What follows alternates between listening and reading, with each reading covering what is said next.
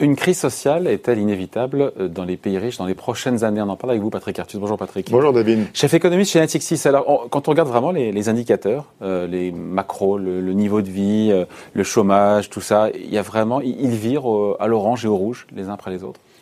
Alors, il y a d'abord. Ça doit nous alerter. Oui, il y a d'abord quelque chose qui est assez inquiétant, c'est qu'aujourd'hui, on a quand même repoussé les problèmes dans le temps.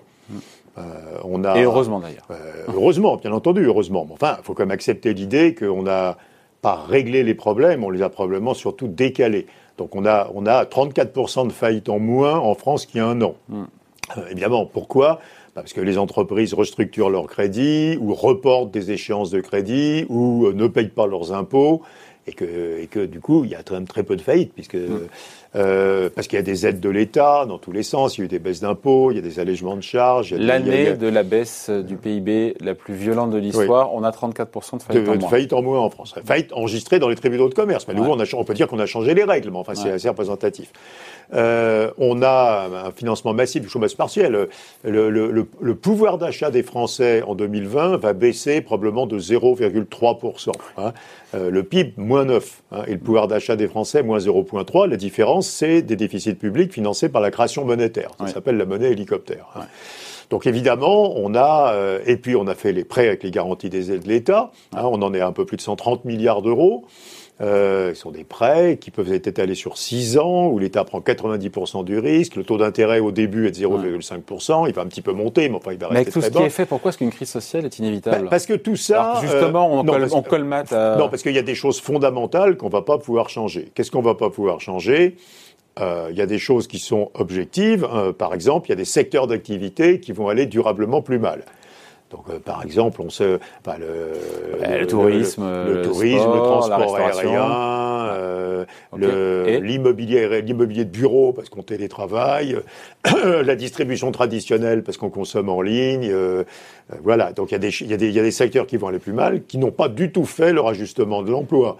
On a, on a perdu 700 000 emplois, j'arrondis au deuxième trimestre, on a regagné 400 000 emplois au troisième à moins 9 de PIB, ça va pas non plus. Quoi. Donc mm. évidemment, il y a des emplois pour l'instant qui sont euh, sauvegardés, qui sont en chômage partiel, qui sont dans des, euh, maintenus dans des entreprises qui ne vont pas bien. Donc on va voir progressivement un ajustement de l'emploi. Le taux de chômage va encore monter. On n'a rien vu sur l'ajustement de l'emploi? Euh, on a vu 300 000 pertes d'emploi. Euh, alors au quatrième trimestre, on n'a pas encore les chiffres, mais, mais, on, mais le, taux de chômage, il est encore très très loin de son maximum, qui va sans doute être autour de 11% vers le milieu de l'année prochaine. Donc on aura quand même pris presque euh, plus de 3 points de taux de chômage.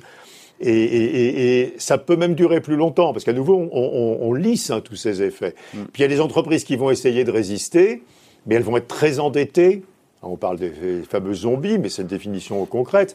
Et puis elles vont euh, finalement, au cours des années, elles vont, elles vont abandonner ou elles vont être trop. Le lien avec la crise sociale, c'est quoi alors? Et puis il va y avoir des restructurations, il va y avoir des consolidations de certains secteurs. Voilà. Donc première chose.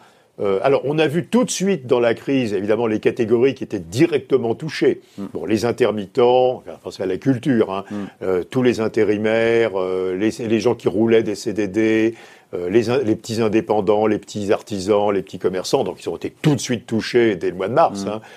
Mais alors, il va y avoir l'autre vague qui est les pertes d'emploi, quoi. Hein.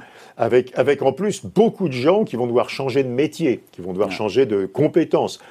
Euh, si le transport aérien licencie et si les services informatiques embauchent, il y a un problème de reconversion pas trivial. Quoi. Et ça, ça va mettre des années, cette reconversion. Il faut sans doute attendre pour retrouver le niveau de chômage de, de la fin de 2019 sans doute pas avant 2024, hein, quelque chose comme ça. Dans le meilleur des euh, cas. Hein. Hein, dans le meilleur des cas. Donc c'est, bah, regardez qu'après les subprimes, le niveau de chômage de 2007, on le retrouve en 2016-17. Hein. Mm.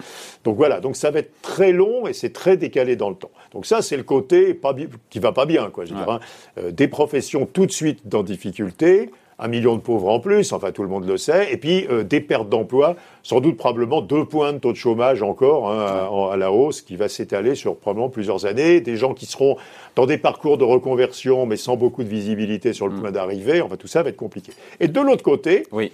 Attention. Un, énorme enrichissement patrimonial pour tous ceux qui ont des patrimoines. Hmm. Euh, la monnaie euh, faisant monter les cours boursiers, les prix de l'immobilier, la valeur des entreprises. Tous ceux qui ont du patrimoine auront un patrimoine encore plus. Bah, voilà. Alors ça a commencé. Bah, si vous avez euh, mis toutes vos économies chez Tesla il y a un an, je ne sais pas pourquoi vous êtes encore journaliste, hein, pour être sur une île qui vous appartient.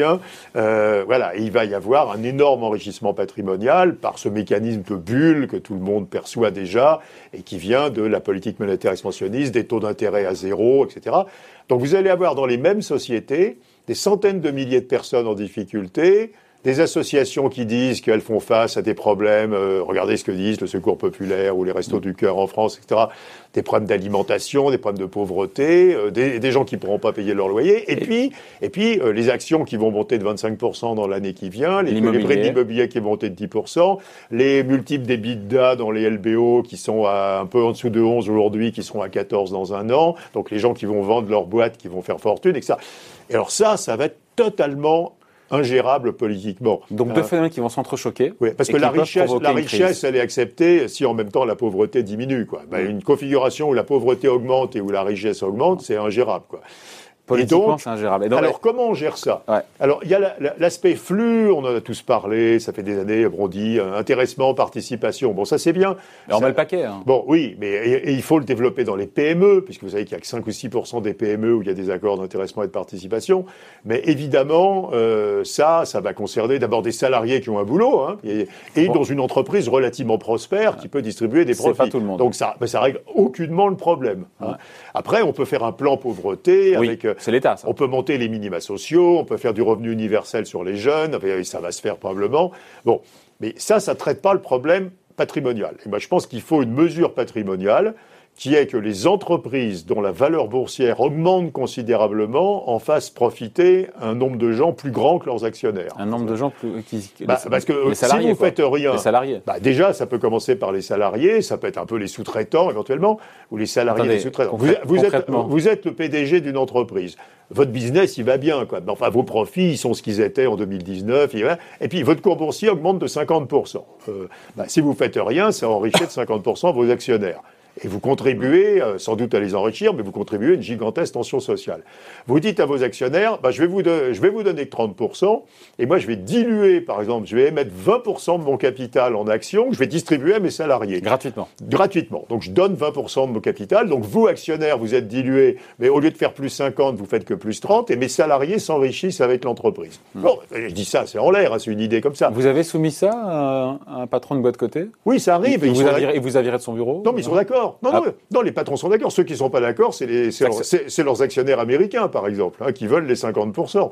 Mais, mais il y a beaucoup de présidents qui se posent des questions, en tout cas. il y a une prise de conscience des managements bah, D'abord, si vous voulez, cette crise sociale, elle se réglera que s'il y a d'une part l'État hmm. qui s'occupe de la pauvreté, qui s'occupe de la formation, qui s'occupe des jeunes, etc., mais il va le faire. Hein. Et d'autre part, les entreprises qui, euh, qui, qui, distribuent une partie de l'enrichissement patrimonial. Hein. Euh, et il faut que les entreprises. Mais si elles ne le font pas sous la pression des bah, actionnaires américains, des fonds de pension bah, si américains. Si elles ne le font pas, il viendra un jour un gouvernement qui le, qui le fera par la loi. Il vaudrait mieux que les entreprises s'organisent pour le faire. Non, non, il, faut faire quelque chose, hein, parce que vous voyez ce. C'est un des coûts terribles de la gestion monétaire d'une crise. On, le sait. Hein, c'est gestion. Euh, D'ailleurs, tout quand vous parlez aux, aux, personnes qui réfléchissent à la politique monétaire, y compris à la BCE, ils vous disent tous qu'ils sont d'accord avec l'idée qu'une politique monétaire très expansionniste, ça réduit les inégalités de revenus parce que ça, soutient l'économie, ça évite les faillites, mais ça augmente énormément les inégalités patrimoniales. Donc il ne faut pas travailler que sur les inégalités de revenus, il faut aussi regarder cette question des inégalités patrimoniales. Voilà, et sinon on va dans le mur. Bah sinon on va euh, d'une tension sociale et politique très très forte, oui, probablement. Bon voilà, merci beaucoup Patrick. Merci David. Bye.